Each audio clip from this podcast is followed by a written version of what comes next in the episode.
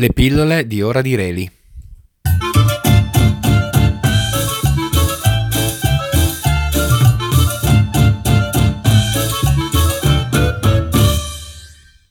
Il matto.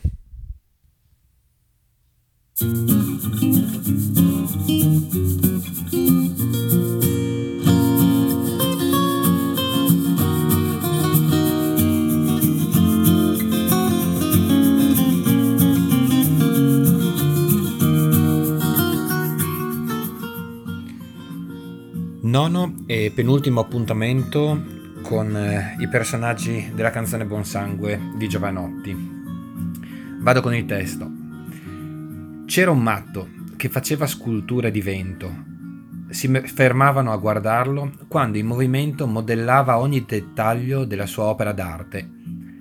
Dopo un po' la fissava seduto in disparte, quasi sempre scontento del suo risultato con un soffio distruggeva quello che aveva creato.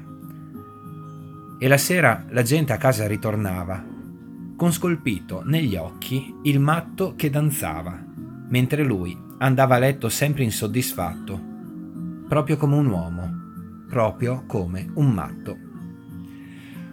Ho letto e riletto mm, questo passaggio di Buon Sangue in cui Giovanotti presenta il nono antenato della serie e dopo un po' cominciato, ha cominciato a farsi strada un pensiero, una liberissima interpretazione.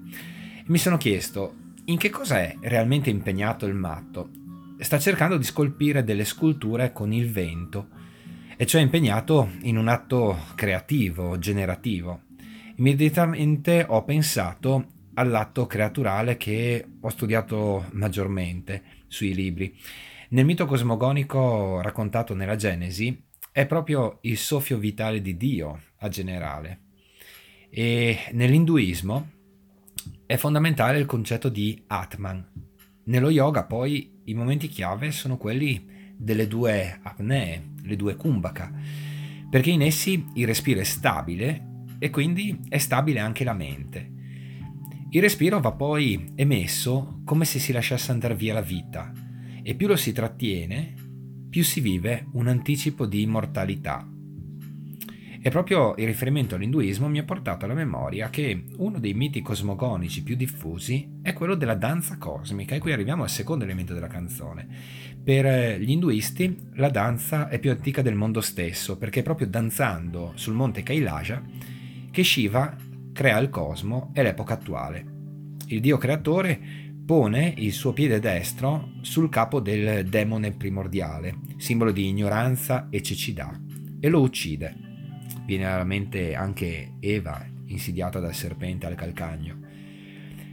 Poi Shiva solleva il piede sinistro a simboleggiare la conoscenza che conduce alla salvezza e nella mano destra, levata in alto, tiene il tamburo a clessidra che si chiama Damaru, e gli serve per scandire il ritmo del mondo, creando un battito dopo l'altro, l'aria, il fuoco, l'acqua e la terra. Stessa, dalla stessa danza che risveglia la vita, però scaturisce anche la scintilla che distruggerà la terra. E la lingua di fuoco tenuta nella mano sinistra. E tamburo e fiamma sono i due elementi del gioco creazione e distruzione. E sarei curioso di sapere se mh, mm, Giovanotti l'abbia fatto apposta oppure questa è soltanto una mia fantasia.